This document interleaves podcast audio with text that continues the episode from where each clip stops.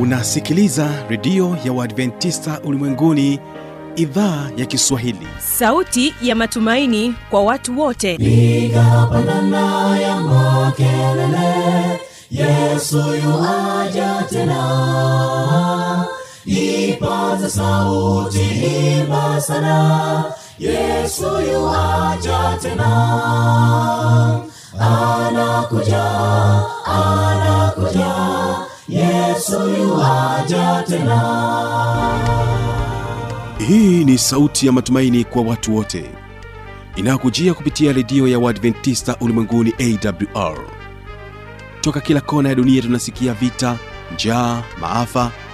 Hivyo washiria marejeo ya mwokozi. Piga panda ewe mlinzi yesu yuwaja tena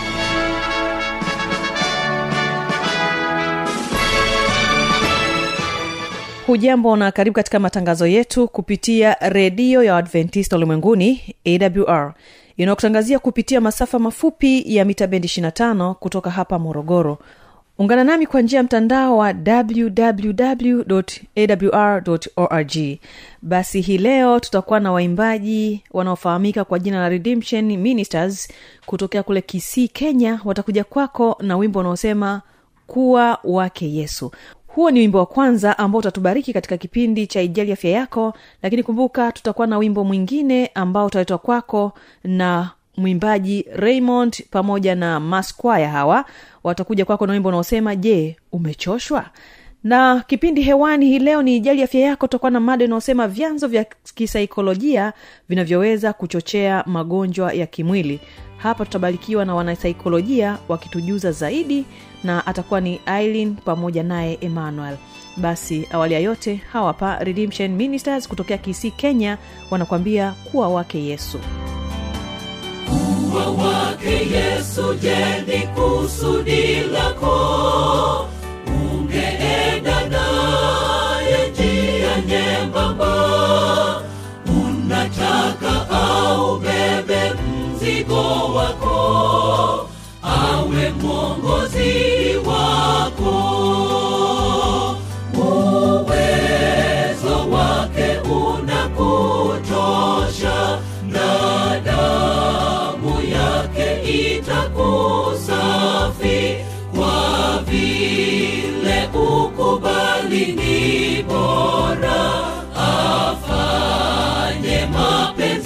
yake nawe.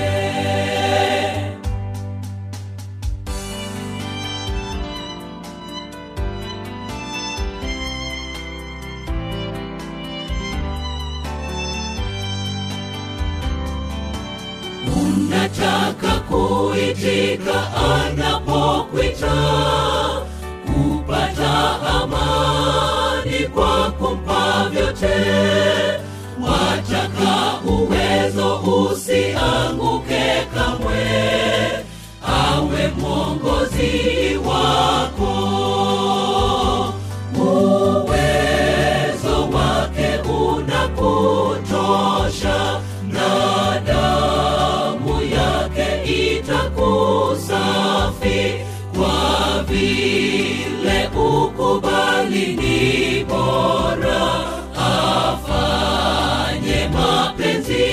mapenzi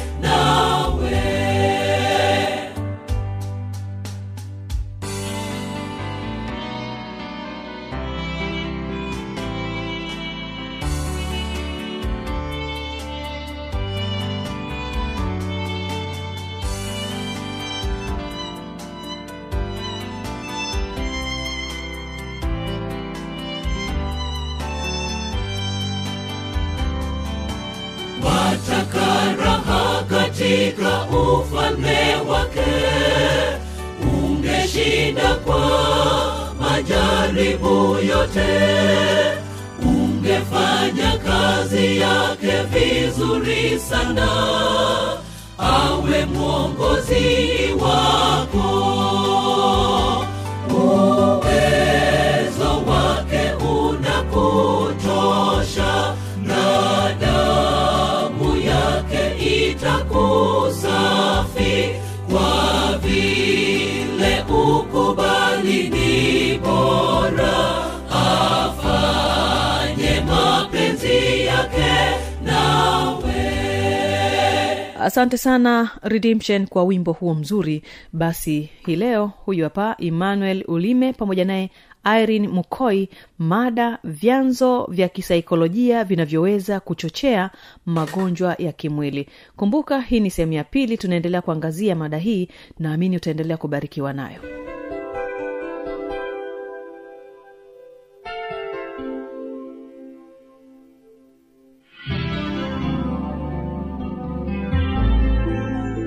Mpenzi msikilizaji karibu kwenye kipindi chetu cha ijali afya yako. Siku ya leo upo nami emmanuel ulime mtaalamu wa saikolojia na ushauri na si kutoka katika chuo kikuu cha jordan. Nipo na mwenzangu ambaye tutashirikiana katika maada yetu ya leo inayoitwa vyanzo vya kisaikolojia vinavyochochea magonjwa ya mwili kwa kwanza ningependa kusema kwamba afya ya mwili ya mtu inategemea kwa kiwango kikubwa cha hali nzuri ya kisaikolojia. Kwa maana ya kwamba ustawi mzuri wa kisaikolojia unaweza punguza kwa kiasi changamoto za magonjwa anayokutana nayo mwanadamu. Lakini pia kudhorota kwa mtu kisaikolojia kunaweza kuwa chanzo kikubwa kinachoweza kuhatarisha afya ya mtu na kusababisha magonjwa mwilini. Hivyo basi kuna vyanzo vingi vya kisaikolojia vinavyoweza sababisha magonjwa sugu na sumbufu kwa mwanadamu kwa kuanza na chanzo kimojawapo ambacho ni upweke ambacho hicho kinaashiria kudhorota kisaikolojia. Kwa hiyo upweke ni hisia ya kujiona upo peke yako kujiona hauna mtu wa kukusikiliza au kujiona hauna mtu ambaye anaweza kukuelewa. Lakini pia unaweza ukajiona hauna athari au mchango wowote kwa watu wengine. Na upweke upo kwa watu wote ulimwenguni bila kujali kiwango cha fedha kiwango cha elimu au kazi alionayo mtu lakini pia upweke haujalishi umaarufu ulionao au mwonekano wa mwili au hata umri au hata jinsia alionayo mtu. Kwa maana hiyo upweke unaweza ukampata mtu yoyote au maumivu ya hisia za upweke mtu yoyote duniani anaweza akaipata katika kipindi fulani cha maisha. Upweke ni hali ya kawaida katika maisha ya binadamu ambayo muda mwingine anajitokeza pasipo kuepukika kutokana na mapito mbalimbali ya maisha. Ila sasa shida inakuja pale ambapo hali hii ya upweke inachukua sehemu kubwa ya maisha yetu pasipo kupatiwa ufumbuzi na kupelekea kuathiri utendaji wetu wa shughuli za kila siku. Kwa hiyo kuna baadhi ya vyanzo ambavyo vinaweza kusababisha upweke kupita kiasi kwa mtu. Ningependa kumkaribisha mwenzangu aweze kuzungumzia hilo tutaenda kuangalia baadhi ya vyanzo vinaweza kusababisha upweke na madhara ama magonjwa yanaweza kutokana na mtu kuwa mpweke. Chanzo cha kwanza tunaenda kuangalia mahusiano kuvunjika.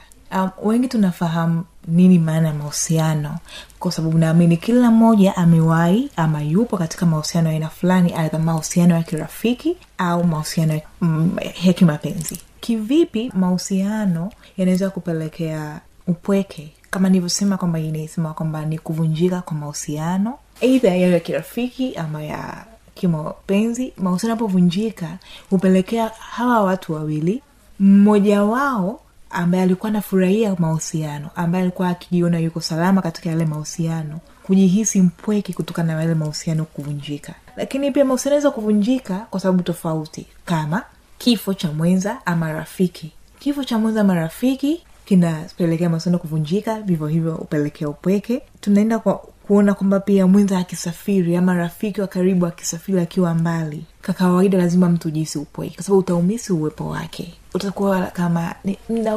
angekuwepo tungekuwa tunaenda kula wote tungekuwa tunaenda sehemu fulani wote. Kwa hayupo yuko mbali. Lakini pia kuna kutengana ama talaka kwa wenza ama wanandoa. Hii hupelekea upweke kwa mwenza ambaye alitamani mahusiano yaendelee kudumu. Lakini pia ugomvi wa mara kwa mara ugomvi wa mara kwa mara kati ya weza au kati ya marafiki. Kuna sababu nyingine ambayo ni kupitia kipindi kigumu sana cha fedha. Tunafahamu kwamba ili maisha yaende ni lazima mzunguko wa fedha katika familia ama kwa mtu binafsi at least uweze kumwezesha kumudu mahitaji yake na mahitaji yanayomtegemea. Sasa changamoto inapokuja kwamba anapitia kipindi kigumu cha fedha lakini naomba niweke sawa kwamba pia kuna wale ambao wanafanya biashara. Kwamba kipindi fulani biashara yake ilikuwa vizuri faida ilikuwa kubwa anapitia mporomoko wa uchumi katika biashara. Hii kitu huwasumbua.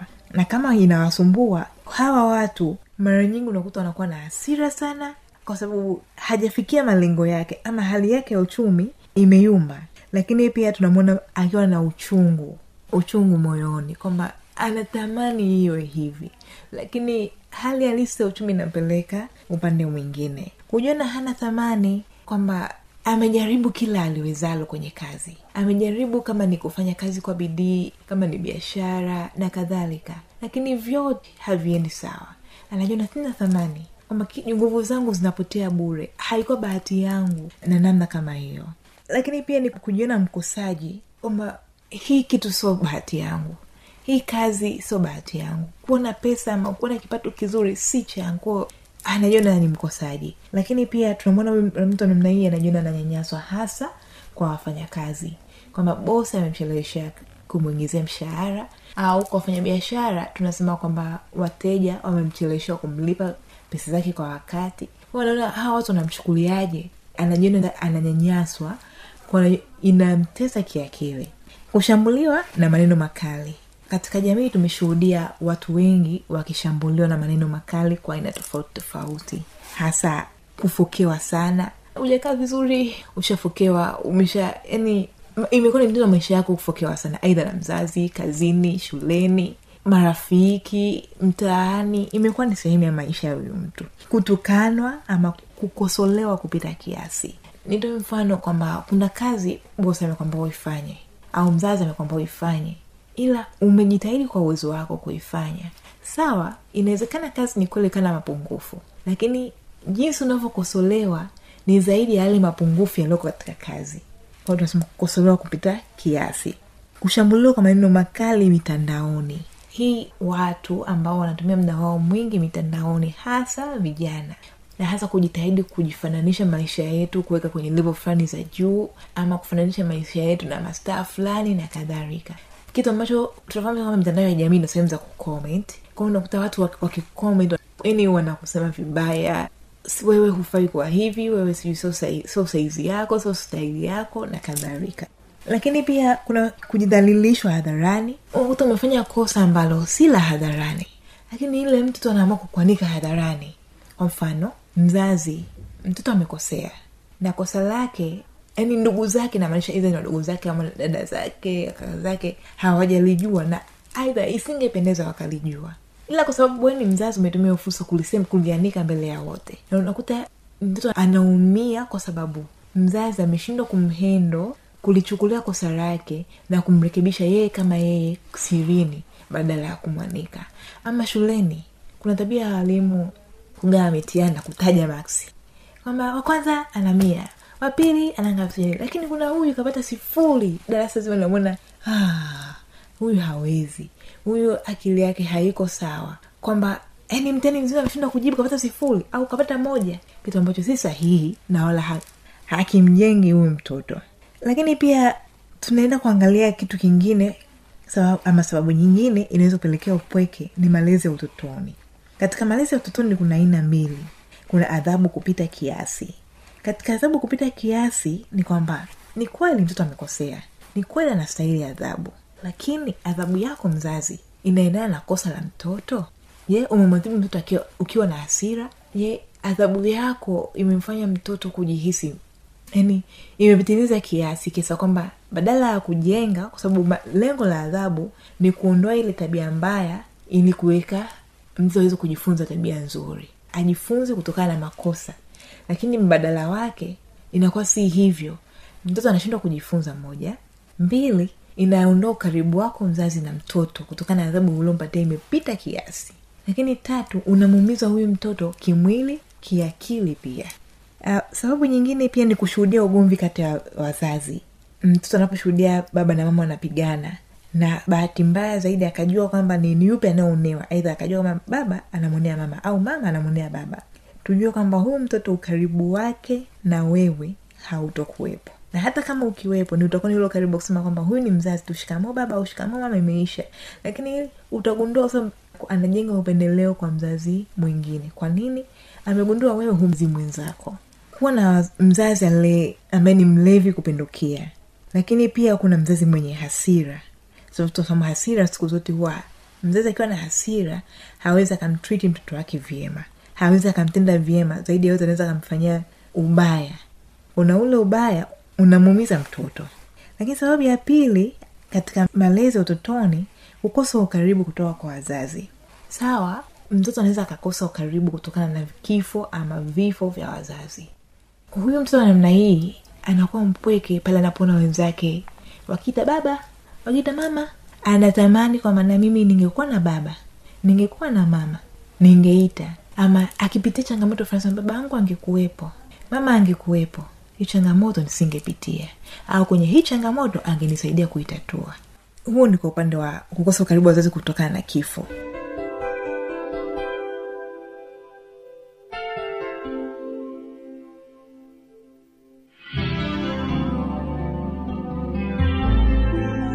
na msikilizaji mara baada ya kuweza kuitegea sikio mada hii nzuri ambayo naamini ya kwamba imetusaidia wengi ni kukaribishe katika kipindi cha pili ambacho ni kipindi cha siri za ushindi. Hapa javen kasele anakuja kwako na mada unaosema teamwork. Basi hapa kwa lugha ile ya kwetu ile tunasema ni ushirikiano. Ni kusii uweze kumsikiliza tujue nini ambacho tunaweza kujifunza katika teamwork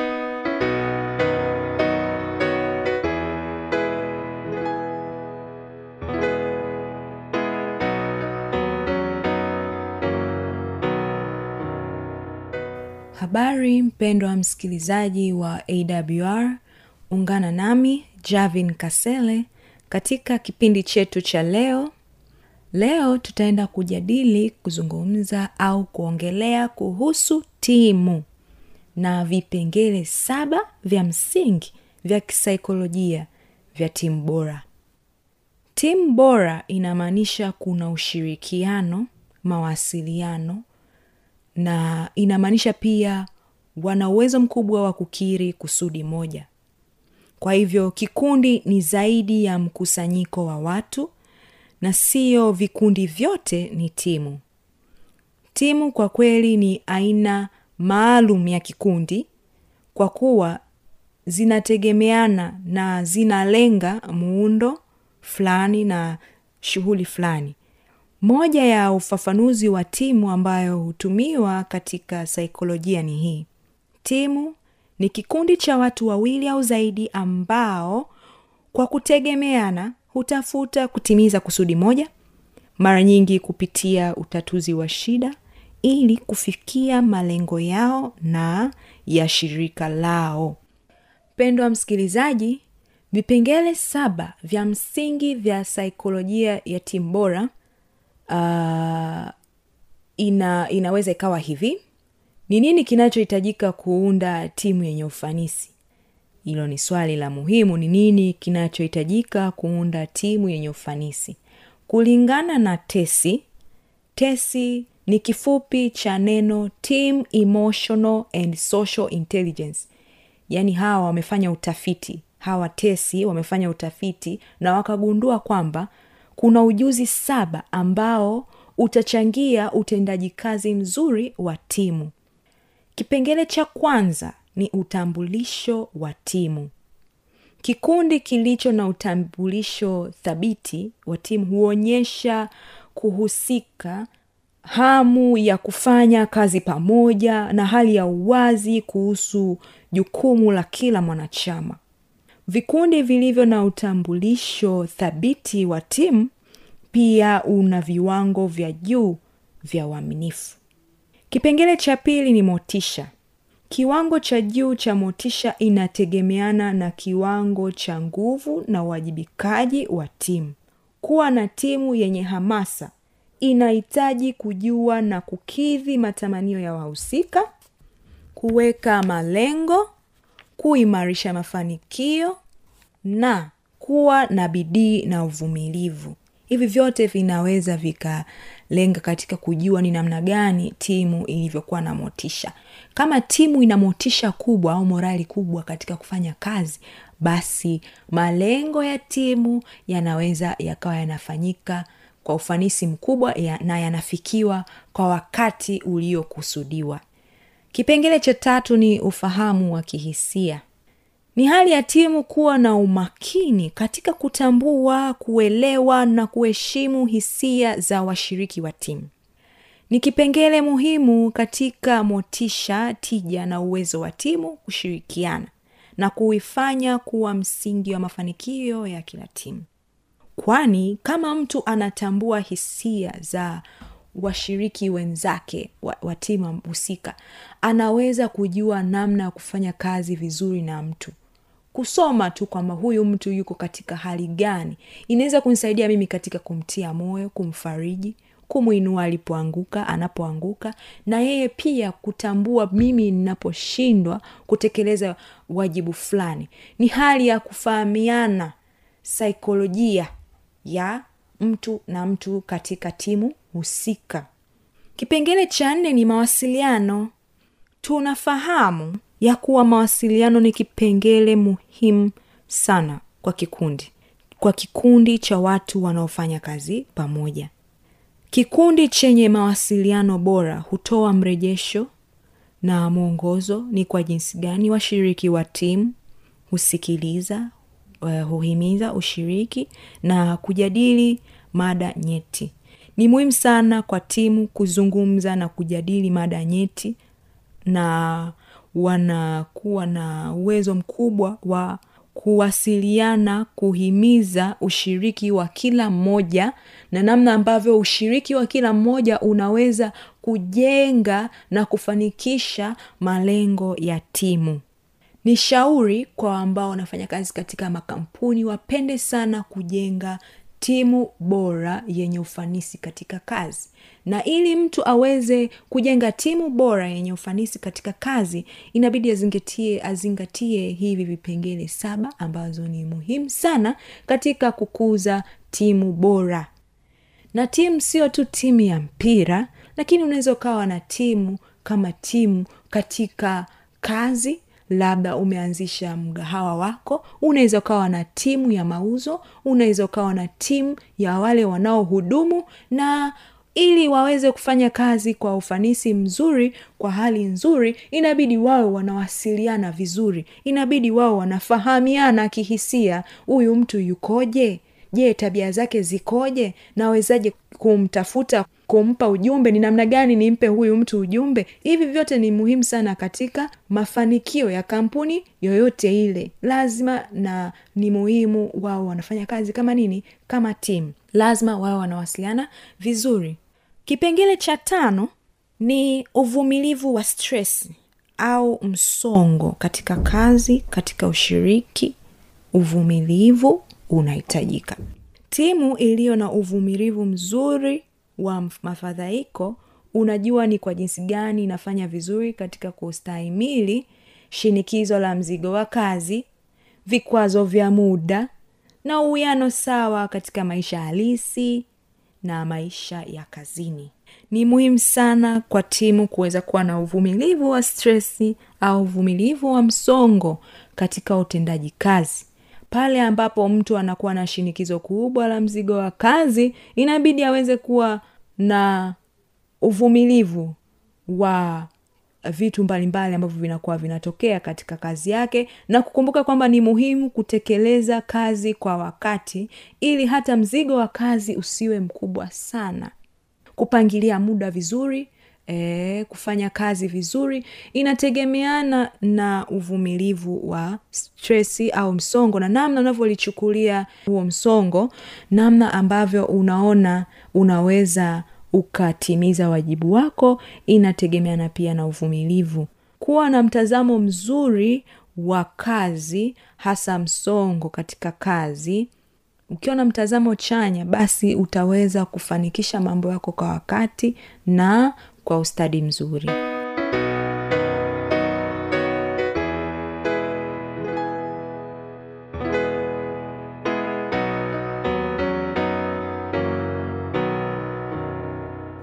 Na hiyo ndio tamati ya kipindi hiki cha siri za ushindi. Kwa maswali maoni au changamoto anwani hizi hapa. Anakuja anakuja yesu tena. Na hii ni awr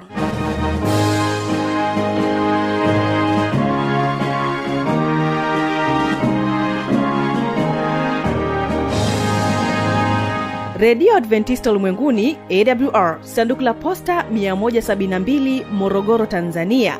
Anwani ya barua pepe ni kiswahili at awr org.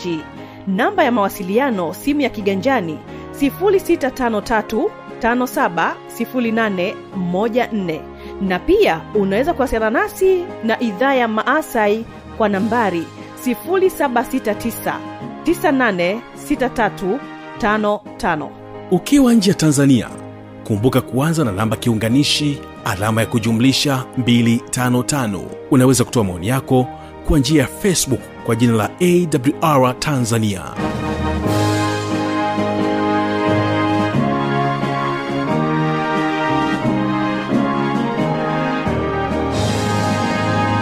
ulikuwa nami kibaga mwaipaja na ulikuwa ukitegea sikio awr kutokea morogoro tanzania.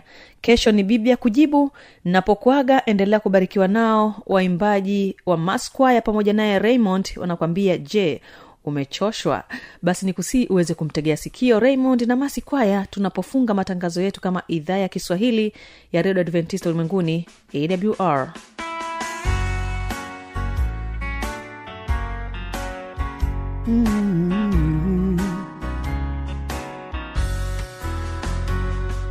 Je, umelemewa na mzigo wa dhambi? Nauliza, njia unayopita ina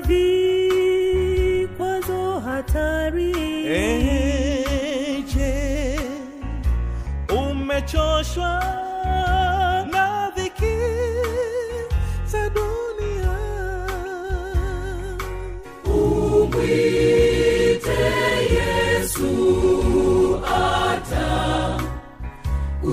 je